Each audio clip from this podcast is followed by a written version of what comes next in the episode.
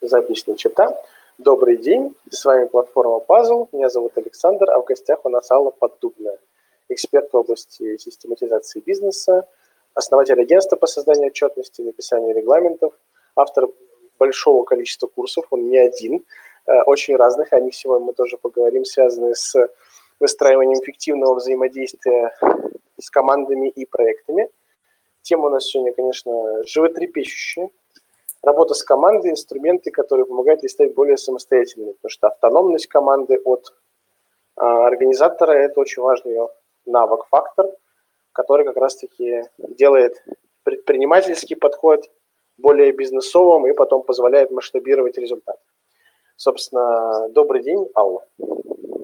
Да, здравствуйте, Александр. Спасибо, что пригласили. Очень приятно сегодня с вами будет обсудить эту тему. Тема действительно актуальная, потому что я очень много работаю с предпринимателями как раз по систематизации. И это проблема в большом количестве онлайн-школ. Я в основном работаю с онлайн-школами, когда команда уже вроде бы есть, но это, но собственник, э, там, предприниматель, да, основатель компании, основатель онлайн-школы до сих пор очень сильно глубоко погружен во все процессы и работает очень много, вот, и при этом у него не хватает время, времени на выполнение его ключевых задач. Поэтому мы сегодня будем говорить о том, как сделать свою команду более самостоятельной. Я думаю, это мечта многих предпринимателей, да, работать там не по 12 часов в день, а там по 2, по 3 часа, да, и когда есть э, действительно желание, так скажем, это делать и необходимость, а, и при этом, если, там, например, предпринимателю куда-то нужно там, отъехать, либо заняться своими делами, либо ехать в отпуск, а, он не будет переживать о том, что его команда и его процессы, да, что-то с ними произойдет, да, что это будет, может в том числе работать и без его прямого участия круглосуточно. Вот об этом сегодня хочется поговорить. Очень, очень классная мысль поговорить об этом, потому что на самом деле, ну, это гораздо важнее, чем может казаться на первый взгляд. Да, люди часто об этом в целом не думают, не то что не говорят, а о том, что а в чем вообще суть появления результата, да. А до результата был правильный процесс. А процесс какой? Бизнес-процесс. И тут появляются нюансы, вот, о которых мы сегодня а, поговорим. Mm-hmm. Я предлагаю начать тогда с э, некого такого э, словаря, да, на который мы будем опираться, какими терминами э, нам мы будем сегодня оперировать и что они значат, да, чтобы, так сказать, более мягко погрузить людей в тему, в ну, эту на самом деле я не планировала сегодня какие-то супер термины, которые будут незнакомы целевой аудитории, ну, вашей аудитории, нашей аудитории э, будут незнакомы. Э, мне хотелось бы поговорить про простые инструменты, такие основополагающие, и как раз из-за того, что они очень простые, они на поверхности, многие на них и не обращают внимания и э, не используют их. Поэтому, ну да, мы поговорим там про бизнес-процессы, то есть, в принципе, что, э, из чего у нас бизнес складывается, да, что у нас происходит на каждом этапе, в каждом отделе в компании, и э, как нам организовать работу команды в целом, чтобы они эти процессы там эффективно выполняли и делали это ну, максимально э, самостоятельно, насколько это возможно. Поэтому здесь по терминологии наверное, вот сейчас заранее вам не скажу. Я думаю, что лучше, если мы по ходу какое-то слово используем, которое будет, может быть, нам покажется, что оно будет сложным, мы его сразу объясним на месте. Давайте, наверное, так поступим. Да, но в любом случае даже важно то, что мы сейчас зафиксировали, что это про команду, про самостоятельность, про бизнес-процесс. Тут же не столько терминология как бы сверхсложная, да, а я имею в виду, да, то есть, как бы, давайте э, зафиксируем некое слово поле, да, в рамках которого мы сегодня будем обсуждать. То есть, потому что они же все равно станут важными я, якорями, якорями, прошу прощения, э, соответственно, этой темы. Вот мы их и зафиксировали. Mm-hmm. Собственно, что, э, на ваш взгляд, как эксперта в систематизации бизнеса, э, является важным вот в процессе этой систематизации, да, все об этом говорят, но что, а что делать, а как делать, а с чего начать, вот, вот все хаос, все горит, да, вот э, типичная ситуация достаточно, а мы не знаем того, что мы не знаем, да, и вот. Да, это, наверное, конечно, немножечко не в тему самостоятельной команды, ну, давайте, давайте, давайте про систематизацию. Во-первых, я, Я бы хотела сказать, что, во-первых, слово систематизация все по-разному воспринимают и определяют для себя, потому что кто-то думает, что систематизация – это автоматизация там, процессов, ну, например, только автоматизация, например, внедрение а, там CRM-системы или э, внедрение там еще каких-то сервисов для анализа там данных. А, или кто-то считает, что систематизация – это там только, только оптимизация процессов, там, условно, чтобы у нас или описание процессов, например, у нас что-то происходит, мы там написали инструкцию, и вот мы э, описали там ваш процесс, или там оцифровали процесс. Но систематизация, она, э, этот термин, он такой всеобъемлющий и очень много в себя всяких пунктов включает. Если прям супер простым языком, я бы назвала это порядком.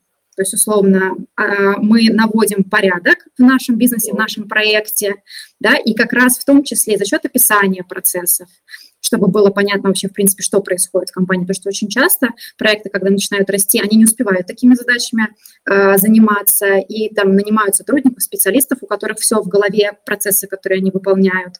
Э, есть проекты, которые выходят уже на достаточно хорошие обороты, делают там 10-20 миллионов в месяц, но у них при этом не оцифрованы самые важные показатели, там маркетинг, продажи, не, не ведется учет финансов.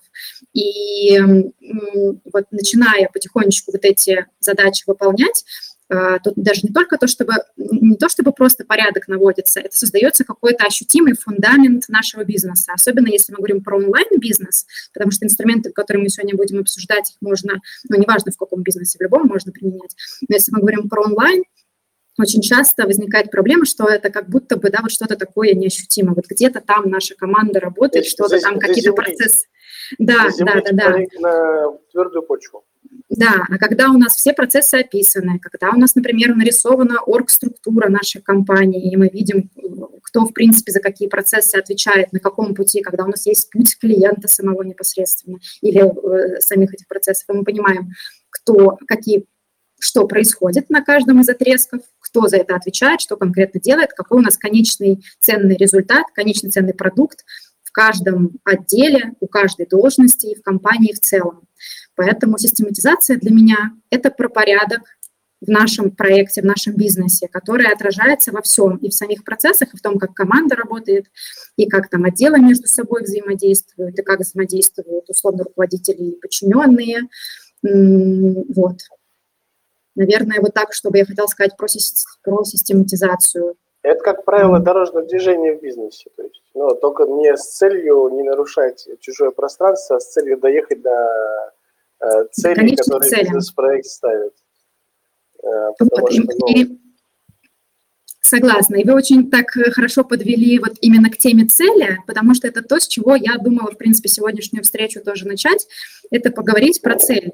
Потому что у нас, у компании, да, есть всегда какая-то цель. Ну, вообще бизнес создается там для, с целью получения прибыли, и условно, если мы там сконцентрируемся, возьмем пока за основу цель именно как получение прибыли, то по-хорошему там у нас компания, любой проект ставит себе какой-то план там, по выручке, да, там, по обороту, а, какую-то финансовую цель себе ставит.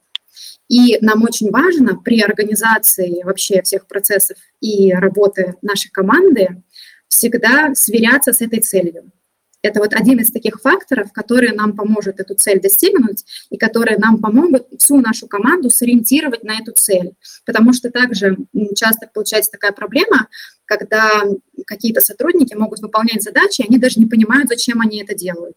Бывает обратная ситуация, когда собственник или там основатель, руководитель, у него есть какая-то команда, и он не всегда знает, кто чем занимается, кто за что отвечает. Вот. Э, а когда у нас есть одна общая цель, и мы все свои задачи на месяц, на неделю и на каждый день сверяем, они нас приближают к этой цели или не приближают, то это нам очень сильно помогает, в принципе, во-первых, понять, что нам нужно делать, а что нам делать не нужно, да, расставить приоритеты по каким-то задачам, и, соответственно, не выполнять лишних действий, выполнять вот ключевые только действия, которые, нам, которые нас к этой цели ведут. Это вот, наверное, первый пункт, который бы хотелось бы зафиксировать для того, чтобы вот начать этот путь к своей самостоятельной команде, к формированию своей самостоятельной команды, извиняюсь. То есть э, правильно ли я могу такое, так подрезюмировать, что вообще самостоятельность команды, она лежит за пределами э, скажем так, цели, потому что условно мы даем как бы некую зону ответственности. Или обязательно именно при, при, привязывать к цели, именно самостоятельность команды. То есть вы самостоятельны в рамках достижения вот этих вот процессов. То есть мы говорим про зону ответственности и привязываем ее к цели. Или мы на цель не ориентируемся? Вот из вашего опыта, как лучше взаимодействовать с людьми? Ну, из моего опыта, мне кажется, если мы не ориентируемся на цель, то нам будет очень сложно к ней прийти условно. Ну, нам, э, если мы говорим, у нас, смотрите, у собственника, там, у основателя компании в любом случае есть цель, скорее всего, свою компанию растить, наращивать там обороты, захватывать там рынок, ну, в, в, проще говоря, больше зарабатывать, да, э, больше генерить прибыли. И если мы эту цель не ставим, знаете, как принято говорить, э, работая там с фрилансерами, с подрядчиками, нет э, ТЗ, результат ХЗ. Вот, и это примерно о том же. Условно, если у нас если мы не ставим себе цель финансовую, там, ну, условно, не может работать отдел продаж, если у него не стоит план по выручке. Ну, может, но сколько он заработает, непонятно. А нам не, не устраивает а ответ непонятно или результат непонятно, потому что у нас есть расходы, да, э, у нас есть там какая-то точка безубыточности, мы не можем зарабатывать там как минимум меньше, чем мы расходуем. Поэтому у нас всегда есть план по выручке.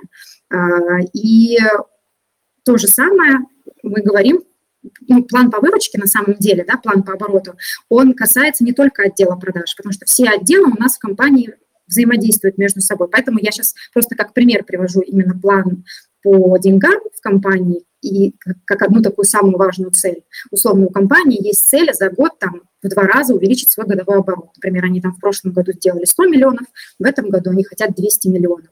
И у них все задачи, все процессы будут выстраиваться вот под эти 200 миллионов. Там, какие продукты нам нужно новые создать, какие там нам, нам нужно конверсии докрутить, улучшить, каких сотрудников нам нужно еще нанять, или эффективность каких сотрудников нам нужно повысить, чтобы не нанимать новых. То есть, понимаете, все остальные задачи будут подстраиваться под выполнение вот этой цели. Поэтому я говорю, что как будто бы цель первична в этом случае. И все будет вокруг, вокруг нее крутиться. Вот. Но цели, цели могут быть разные. Например, кто-то хочет, например, выйти на какой-то зарубежный рынок, да, там условно. То есть у нас тут уже будет стоять и, и в обороте в том числе, и еще какая-то такая э, ну, цель, не, не то чтобы не просто материального характера, это уже а, освоение новых территорий. Да, и тогда, опять же, задача подстраиваться под эту цель. Я бы тут очень важной ремаркой сказал бы, что кроме того, что вы себе, ну, кто-либо да, там, ставит цели, нужно а, сразу привязываться к каким-то конкретным маркерам, которые скажут, что о факте достижения этой цели. Потому что а, выход на рынок, например, там Азии или Индии, а что мы имеем в виду? Это подписано X контрактов, получено X выручки, получено X прибыли, получено X э, постоянных клиентов, если это у вас мобильное приложение. То есть вопрос привязки к конкретным э, фактическим э, численным или количественным или качественным показателям, чтобы понять вообще, на каком уровне достижения цели мы находимся. Потому что есть еще очень большой, скажем так, пробел у многих э, ребят, у меня иногда бывает, все мы иногда ставим формулировку не совсем точно и ловим себя в эти ловушки. Вот. Э, это ловушка двойного дна, где бесконечный круг бега и никогда не выиграл. Вот. А, в общем-то, как бы изначально идея-то, может быть, ты ее уже добился, просто в процессе реализации цель уже как бы, которая начальная, ну что мы это такое, мы же уже здесь, как бы, давайте уже про это. И как бы идет как бы не такой, не, не, не четкий такой поэтапный тренд, а получается некая такая сложная, ну, траектория. Непрозрачная ситуация. Согласна, да, вопрос прозрачности пути. Да, про цель. Я хотела, кстати, вот про эту формулировку и про конкретность цели поговорить немножечко попозже, когда уже буду говорить про постановку непосредственно задач. Но это очень хорошо, что вы это обозначили, да, то есть это условно такая техника SMART, да, которую, наверное, многие слышали, но никто никогда не применяет, да, когда у нас Э, умные так называемые там, цели или задачи, да, когда они у нас э, обозначены в каком-то количестве, обозначены по времени, когда у нас цель как раз, или там задача, да, релевантна, у нас есть сроки, у нас есть объем, у нас есть конкретный результат. Это важно и в постановке цели, конечно же, да, и, и потом уже впоследствии, от, когда мы от цели формируем наши задачи, в постановке задачи вот мой любимый пример реальный из жизни, когда я говорю вообще про задачи, про технику смарт, я очень люблю его приводить. Там, я работала в компании, и вот у нас там каждую неделю проходили планерки, и каждую планерку, каждый руководитель говорил свой план на неделю. Да, там, и вот условно у нас там, там руководитель, например, там, ну или человек, который отвечает за найм, он говорит, вот у меня задача на неделю найм менеджеров. Вот такая вот задача простая. Ну, казалось бы, как будто бы понятно, о чем она, как будто бы понятно, какой должен быть результат. Но та же самая задача, если мы его переформулируем по-другому. Не найм-менеджер, а, например, вывести на стажировку 5 менеджеров отдела продаж там, до конца недели, чтобы с целью, чтобы один из них а, вышел в итоге в штат, да, и у нас укомплектовался отдел. То есть, когда мы говорим вот так вот конкретно в количестве и конкретно там сколько менеджеров нам нужно и к какому числу, это уже как будто бы а, уже на этапе формулировки задач по-другому даже начинает голова думать и уже заранее выстраивать процессы, что нам нужно делать, потому что найм менеджеров – это что-то такое очень обобщенное и непонятное, даже непонятно на этом этапе, какой должен быть конкретный результат и за, с чего начинать. А когда мы говорим, что нам нужно вывести на стажировку, например, трех стажеров, чтобы потом одного из них в штат, то уже понятно примерно по конверсии, там, сколько нам нужно откликов отработать, отобрать там, и так далее, и так далее. Либо еще другой пример мне нравится, э, там, в отделе маркетинга ставят задачу, например, сделать рассылку. Опять же, вроде бы понятное действие, понятная задача, но если мы ее сформулируем, например, не сделать рассылку, а получить, например, 5 заявок э, на такой-то продукт, чтобы их потом закрыть в оплаты с такой-то конверсию, заработать 200 тысяч рублей за счет рассылки. Тогда в этом случае человек, который будет делать рассылки, у него будет задача не просто рассылку сделать, он будет думать не просто, как сделать рассылку, он будет думать, как получить заявки, которые у него конвертируются в деньги – и он по-другому подойдет к этой задаче, по-другому сделает рассылку эту, и он, может быть, применит, применит еще какие-то другие инструменты для того, чтобы, если вдруг не с рассылки, то откуда-то с другого места эти заявки пришли. Ну, это если про отдел маркетинга. Вот не знаю, понятно мои примеры, что я имею в виду? Да, ну, и мне, эти примеры очень понятны и знакомы, думаю, многим нашим слушателям будет тоже очень это ясно. Я бы просто еще добавил от себя, что это некая такая большая цель, поменьше цель, поменьше цель, поменьше цель, и везде бы, пожалуйста, лучше конкретику, потому да. что иначе это будет, э, ну вот как бы мы говорим вокруг да около, а о чем говорим конкретно неизвестно и непонятно. И да, получается, да, что да, да, иллюзия очень большой занятости, деятельность чрезмерная, но результаты не утешают, как говорится. Да, очень согласна. Еще знаете, тут вот. в чем ценность такой формулировки? Во-первых, я всегда за то, чтобы прям вот в формулировке был прописан результат конкретный. Да, вот прям вот вы читаете задачу, и по ней прям должно быть понятно, какой там результат подразумевается.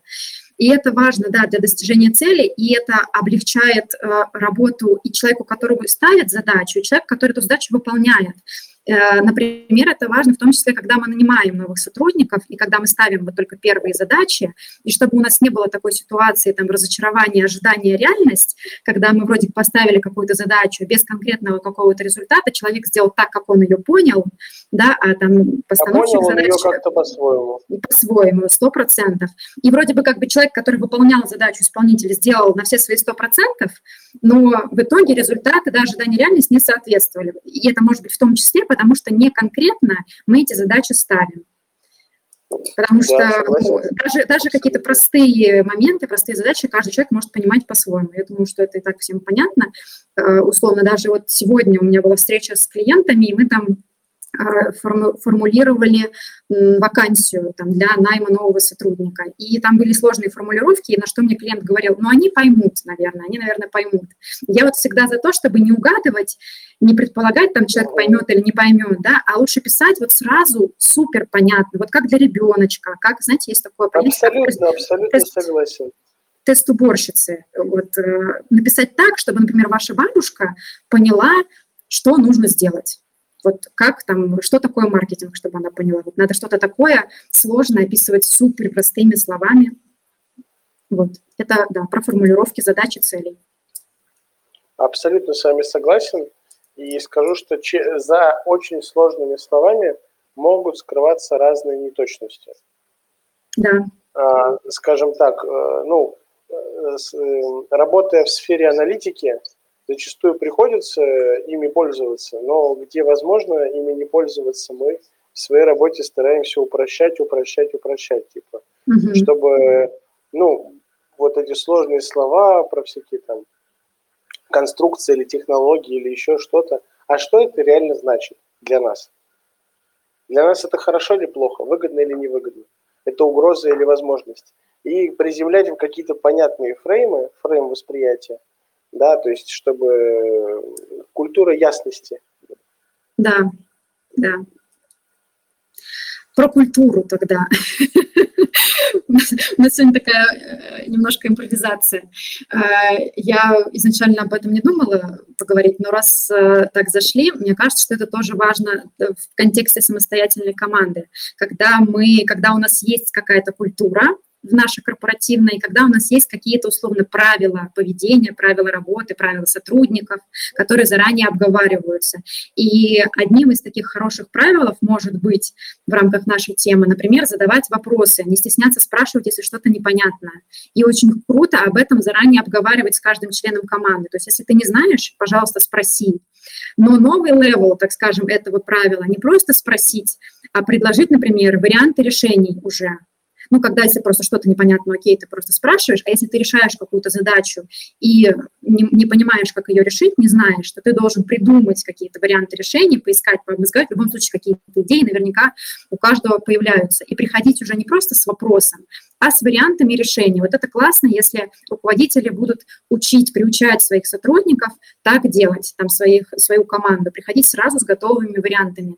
Это легче будет руководителю помочь принять решение, а впоследствии это настолько прокачает сотрудников, что они при продумывании этих вариантов, скорее всего, уже поймут, как им эту задачу решить, и в итоге вообще обойдутся без задавания этого вопроса и пойдут и самостоятельно эту задачу решать.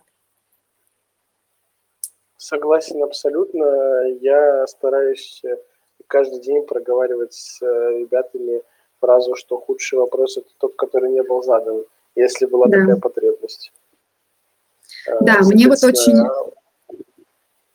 Ой, да. извиняюсь. Меня очень расстраивает ситуация, ну, иногда такое бывает, когда сотруднику ставишь какую-то задачу, и он, э, не зная, как ее выполнить, вот тратит время, очень много времени там на поиски каких-то решений, либо просто обдумывание, вместо того, чтобы быстрее задать вопрос и быстрее решить в каком-то совместном обсуждении найти решение? Время, время это очень, это очень дорого, особенно если в процессе участвует один человек, а его ответ ждет другой человек, а тот ждет его в рамках другого плана, и это будет в рамках плана очень большого, а этот план сдается исполнительному директору, а этот план сдается генеральному. И там шесть итераций, которые ждут э, еще два дня, потому что вопрос конечной итерации был построен ну, не совсем корректно. Ну, или там каких-то. Угу. А если везде по два дня добавить, то вот мы две недели подождали. Да, ну, если еще изначально задача была не точно сформирована, то две недели подождали и получили совсем не то, ну, что рассчитывали. Да, две недели подождали, ее неделю делали, потом еще смотрели, что такое, что такое за зверь получился. Да, согласна. Э, давайте тогда, может быть, по инструментам пройдемся. Я думаю, что там тоже да, дело хорошее, что, что обсудить. Э, я для себя выделяю так скажем, несколько блоков этих инструментов. Если мы вот уже с вами немножко проговорили про формулировку задач, то есть, условно, да, у нас есть цель, из этой цели у нас, э, цель у нас превращается в конкретные задачи. Вот вы как раз говорили про конкретность цели, сюда же можно отнести декомпозицию, да, когда мы разбиваем да, цель, да, на мелкие там подзадачи, либо мы смотрим условно, если нам, опять же, возвращаемся к обороту, то сколько там количество продаж нам нужно сделать, сколько нам нужно звонков для этого совершить и так далее, и так далее, и так далее. И исходя из этого уже какие задачи нам нужно выполнить, чтобы все это произошло. Вот. А, когда мы задачи с вами сформулировали, нам, конечно же, важно эти задачи где-то вести Поэтому логично использовать всякие инструменты для ведения и контроля задач. Это может быть от супер какого-то простого и бесплатного типа, как Google таблицы. Я вот, например, очень люблю вести вообще любые, ну, любые свои задачи решать с помощью Google таблиц, в том числе вести задачи там. То есть просто элементарно можно сделать там себе список задач, дедлайны там проставить даты, там даже можно сделать какой-нибудь прогресс-бар, где можно отмечать там галочки и зачеркивать, благо у таблицы очень много возможностей, поэтому кто не хочет заморачиваться и подключать какие-то сервисы, могут это делать с помощью таблиц, и, соответственно, можно и свои задачи так вести, и ставить сотрудникам или каждому там сотруднику отдельный лист, в общем, это очень удобно. Либо рассмотреть э, задачи, где есть канбан-доска, где у нас, да, классический вот этот вариант, где у нас там задачи в работе, э, точнее, новые задачи там в работе выполнены, либо там отклонены. Э, и, соответственно, не забываем, что по каждой задаче у нас, конечно, должен быть дедлайн, там ответственный исполнитель и прочее. Это вот по таким инструментам, именно по контролю и поведению задач. Э, потому что там руководитель может зайти, например, поставить задачу сотруднику. Это обязательно должна, они должны быть где-то фиксироваться в списке. Чтобы не было такого, а такое бывает, когда задача просто ставится в чате, где-то там кто-то кому-то задачу поставил, это потом задача куда-то улетела, и потом ни постановщик задачи не вспомнил про нее, ни сам исполнитель. А вспомнили уже потом, когда дедлайн, а, а никто, оказывается, это не делал. После того, как мы задачу сформулировали, где-то ее расписали, она у нас везде под контролем, э, дальше нам бы хорошо уметь расставлять приоритеты и вообще планировать свой день. Потому что иногда задач бывает больше, чем как будто бы мы можем за день сделать. И здесь очень важно, опять же, каждую задачу проверять, насколько она релевантна, как раз если мы возвращаемся к, к технике SMART, то есть соответствует нашей глобальной цели. Э, и э, планировать свой день. Здесь можно тоже несколько, так скажем, пунктиков по планированию дня сказать. Условно, самое важное, я, наверное, тоже сейчас Америку не открою, но самые сложные задачи чаще всего мы делаем в первую очередь и в то время, когда наивысшая эффективность у человека. Условно, я, например, жаворонок, и у меня с утра там до обеда самое эффективное время, поэтому я знаю, что самые сложные, самые важные задачи на этот день я сделаю до обеда, а после обеда уже рутина, там, операционка и прочее. И плюс, если я какие-то задачи не успею доделать к вечеру, то безопаснее там, для меня, для моей цели, для моей компании, что я какую-то операционную рутину перенесу там, на следующий день, либо отменю, чем какую-то важную задачу, без которой сегодняшний день будет э, считаться не очень успешным. Вот. И еще очень классный инструмент – это прям расписывать по часам, какая задача, сколько времени занимает.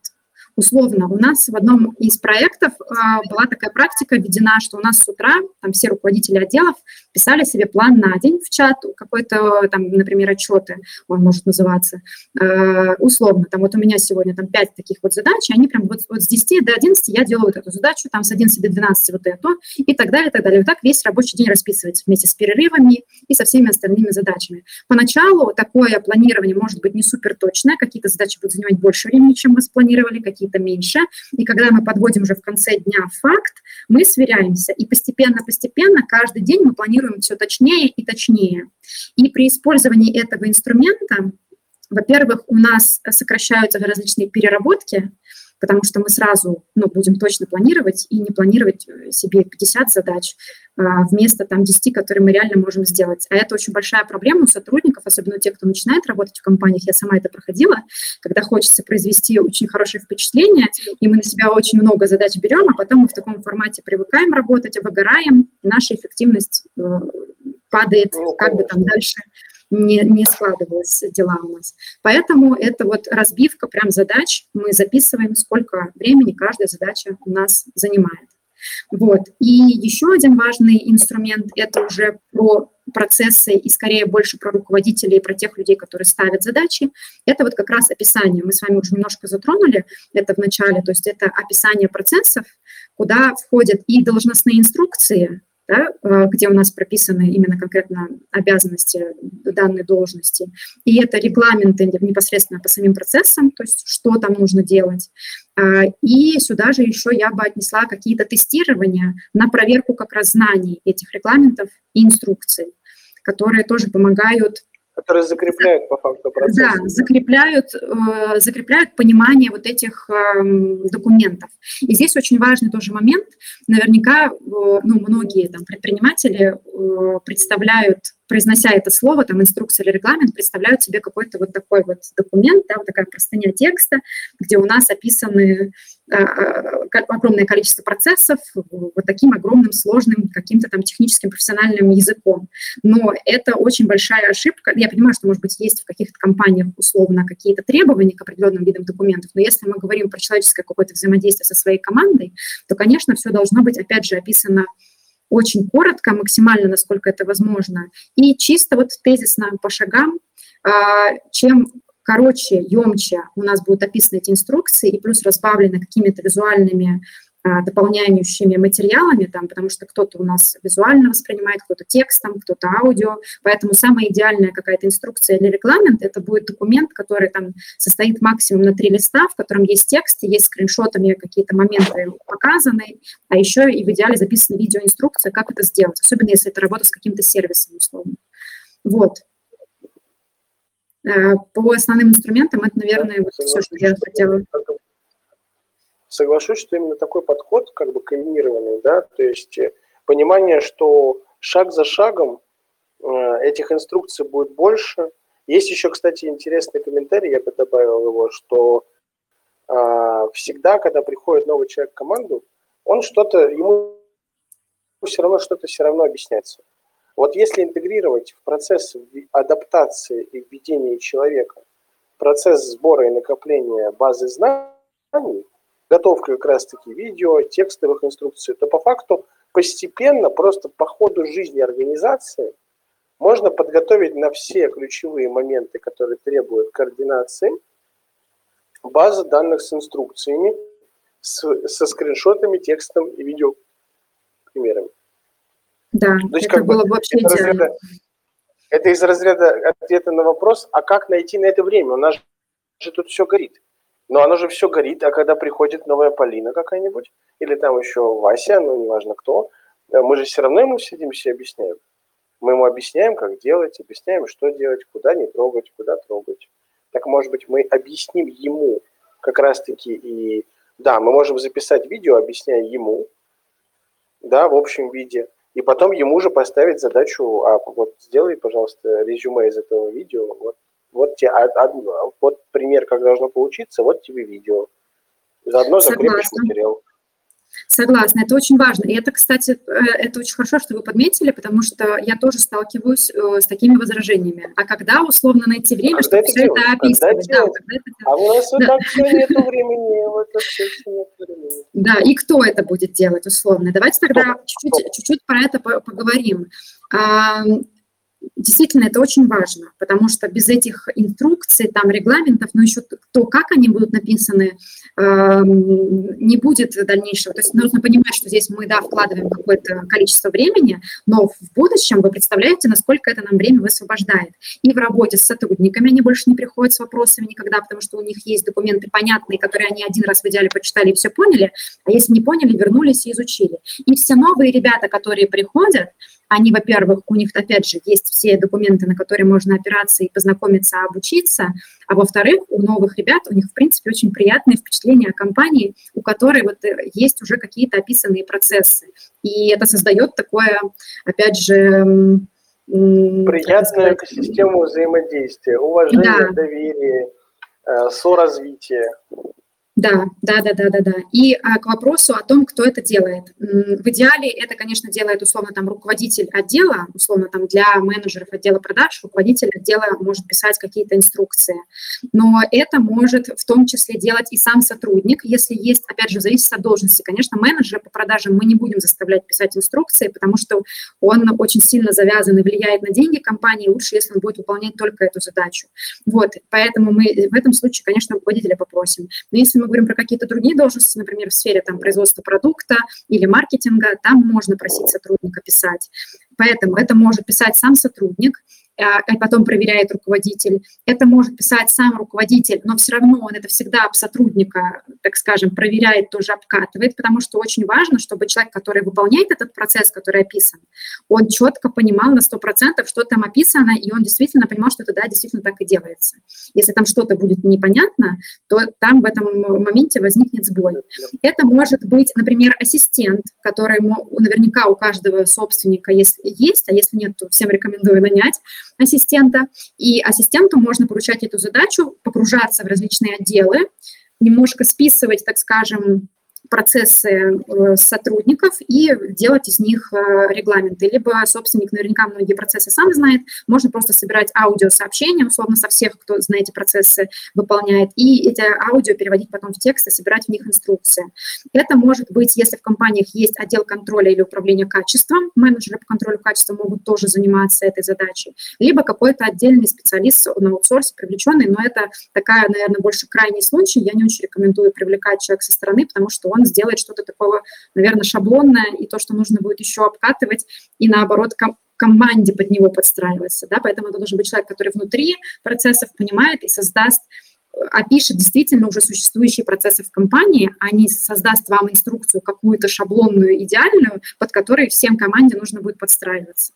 Вот, то есть мы здесь инструкцию под процессы, под команду, а не наоборот а, делаем. И еще я вспомнила, что в самом начале вы спрашивали именно про систематизацию, с чего начать, и вот тут как раз эти темы немножечко перекликаются.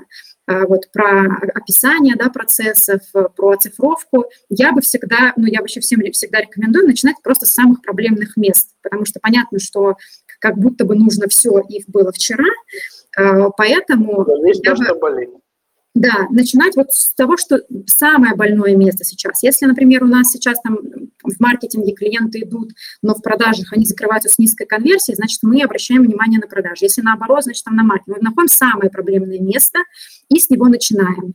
А, а у одного из предпринимателей я увидела такой классный инструмент, а, это, кстати, по-моему, Татьяна Марчева, мы с ней, она рассказывала про такой классный инструмент, как журнал проблем, я не помню точно, как он назывался, ну, типа там, типа там журнал проблем, и, короче, где фиксировались как раз вот эти, или журнал ошибок, что-то такое. По-моему, это очень крутая идея. То есть, условно, мы в компании, у нас постоянно происходят какие-то проблемы. Вот кто-то приходит с одними и теми же вопросами. Вот у нас клиенты жалуются на что-то одно и то же. Еще что-то происходит. И вот мы можем фиксировать какие-то вот эти проблемы и потихонечку-потихонечку начинать их описывать. Вот самые-самые проблемные, которые теряют наших денег, теряют наших клиентов, наших Э, очень мысль, да. Очень классный совет. Прямо инструмент, который надо всем взять на вооружение. Ну вот, я думаю, что вот даже если сделать то, что мы сегодня с вами обсудили, это уже сильно упростит жизнь предпринимателей и руководителей в проекте. Я бы еще вот, наверное, такой результирующий тоже мысль добавил. А, мысль о том, что важно возвращаться крупным... То есть есть микро, есть макроменеджмент. То есть на уровне э, всей организации. И очень важно периодически смотреть с точки... Ну, вот, что у нас на всех этапах не теряется ниточка. Что мы все с всеми этапами идем в сторону цели, которую мы преследуем, чтобы как бы пересобирать. Особенно это актуально для маленьких команд, там до 10 человек, у которых э, собственник очень сильно в процессе взаимодействует с разными там отделами, с клиентами и прочее. И чтобы он э, не забывал, что есть несколько ролей, условно, разделяя, да, то есть есть роль я там генеральный директор, я эксперт компании, да, один из сотрудников. То есть и не забывайте играть обе роли, так сказать. Uh-huh. А еще есть, если третья роль, я собственник, да, что я хочу вообще от этого бизнес-проекта, как я собственник. И смотреть на эту цель как бы периодически, на, то есть не зашиваться в эту вот э, текущую деятельность. Типа, не, ну, операционка, операционки рознь, так все называют это слово, э, бизнес без операционки не бизнес, э, вообще, ну, то есть, как бы тут такая история. Но именно текущая деятельность, я бы так выделил, да, вот, любая текущая деятельность вот такая, она же вся вот такая вот такая. Да, мы иногда погрязаем, так скажем, в этих процессах, вязнем, да, и немножечко надо посмотреть со стороны, всегда, опять же, да, опять же, как компас, смотреть, а мы туда вообще идем, не заблудились ли мы где-то там, пока мы... Ну, вот из разряда, да, нам поможет э, год, цикл, времена года, налоговая со своими квартальными планированиями, квартал, месяц, неделя. Как бы, если квартал, месяц, неделя находится в неком созвучии, я бы так назвал, то и дни внутри недели будут в созвучии. Да, кстати, если мы вот так говорим вот про созвучие и уже про немножко управление командой, а не просто инструменты для самостоятельной команды, то планерки, конечно же, если вдруг кто-то не ведет, то и опять же отталкиваясь от годовых каких-то целей, то это годовая стратегическая сессия, где ком- компания определяет цель себе на год, да, это ежемесячные встречи, где мы подводим итоги месяца и план на месяц, и это еженедельные планерки с руководителями, где мы подводим итоги прошлой недели и назначаем план на следующую неделю, и в каких-то случаях это может, могут быть даже ежедневные летучки, э, да, по сверке каких-то самых основных ключевых показателей, особенно если мы говорим там про запуск в онлайн-школах, когда у нас каждый клиент, каждая регистрация на счету э, и так далее. Да, абсолютно согласен. Внутри дня летучки бывают очень полезны. Вот. Ну, собственно, собственно да, я считаю, что и, исчерпывающе мы с вами поговорили сегодня на тему как раз-таки организации, инструменты видения э, этих тем и процессов. И, и я очень рад был вести с вами этот диалог. Он получился у нас живой и очень предметный. Да, взаимно. Спасибо, что посетили нас. И... Спасибо вам еще раз, да, что пригласили. Всем привет, э, кто будет слушать в записи. И всем желаю эффективных э, сотрудников, самостоятельной команды и вообще, чтобы наше дело, там бизнес-проекты приносили нам удовольствие, а не головную боль. А у нас есть Антон, который поднимает руку. Мы дадим да. слово. Антон, добрый день. Здравствуйте. Здравствуйте, Александр. Здравствуйте, Алла. Очень интересно, мне очень понравилось. Спасибо. Спасибо большое. Да, хотел задать такой вот уточняющий вопрос.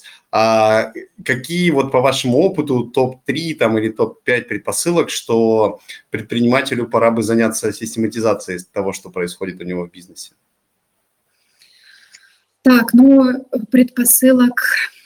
Ну, смотрите, я бы выделила основной э, инструмент – это оцифровка. Да, вот без оцифровки точно вообще никуда. Если мы делаем уже какие-то деньги и не считаем цифры, здесь э, очень важно быстро, как можно скорее начать это делать. Я правильно понимаю вопрос? Правильно отвечаю или не туда?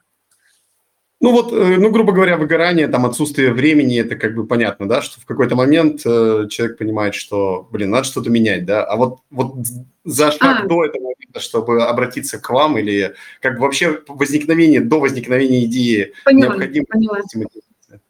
Да, поняла, поняла, поняла, да, вопрос. Ну, смотрите, мы, если мы говорим про роль собственника, основателя бизнеса, то у него какие основные обязанности? Вот многие собственники не знают, что у них есть свои обязанности.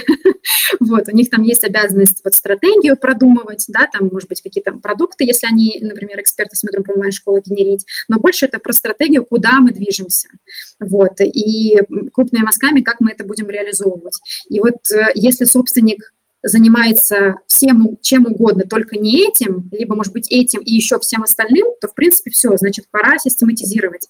Вообще, если мы говорим про процессы, любое действие, которое у нас повторяется больше, чем один раз в компании, то его по-хорошему описать. И вот это тоже наша систематизация, которую мы сразу начинаем внедрять. Э, если у нас э, много вопросов поступает от, от э, этих сотрудников, да, от команды, если у нас приходят новые сотрудники, и нам каждый раз нужно им все объяснять с самого начала самостоятельно. Вот вы встречаетесь, либо какой-то человек отдельный, который занимается адаптацией, обучением, приходится каждый раз кому-то объяснять все, значит, этот процесс нужно систематизировать, нужно описывать, чтобы человеку никто ничего не объяснял. А, если у вас, э, соответственно, цели ставятся и не выполняются, систематический план не выполняется, то тоже здесь нужно э, сразу обращать внимание, почему. И, может быть, где-то процессы не описаны, либо кто-то из человек, из э, ребят не понимает вообще, за что он отвечает хватает, да, не все, оказывается, сотрудники в компаниях, особенно уже где проекты такие побольше, где 20, 30, 50 и так далее человек, э, вот мы проводили тут недавно опрос в одной из, из компаний, и не все знают свой ценный конечный продукт ЦКП, то есть что он отвечает, за что компания ему деньги платит. Вот. И когда человек не знает, там как раз действия могут идти не туда, времени на то расходоваться, расходоваться. И тогда собственнику нужно тоже там, или руководителю, и погружаться в это. Вот. Поэтому, да, если вы работаете условно ну, больше, чем... Ну, смотрите, если вы хотите работать 5 часов там, или 7, окей, но если вам приходится работать это количество времени или больше, то тоже звоночки, опять же. Но больше, наверное, по задачам. Мне кажется, это то, почему легче всего ориентироваться, какие задачи вы выполняете, свои или не свои. Угу, угу. Спасибо, очень интересно. А еще такой вопрос. Вот я слышал, что э, у Макдональдса в свое время вот это вот, я так понимаю, как раз волшебная книжечка по поводу того, кто что делает, в каких, ну, как, по какому процессу. И э, в свое время она была, сейчас, может быть, не точные данные дам, но там, грубо говоря, 14 страниц, а на сегодняшний день она там 700 780 страниц. Ну, то есть со временем все больше и больше процессов добавлялось, там э, всякие электронные да, штуки добавлялись, там улучшение всяких рабочих процессов. Э, какие сейчас вот э, в современной России, на ваш взгляд, самые такие фирмы, которые, на которые стоит равняться, скажем так, по уровню систематизации? Ой, это вы, конечно, такой вопрос мне задали, я на него, наверное, не смогу ответить. Я бы, знаете, э, при, когда мы говорим про систематизацию, э, я бы все-таки ориентировалась на именно на, ваш, на вашу компанию внутри, как бы вы хотели, чтобы у вас было устроено.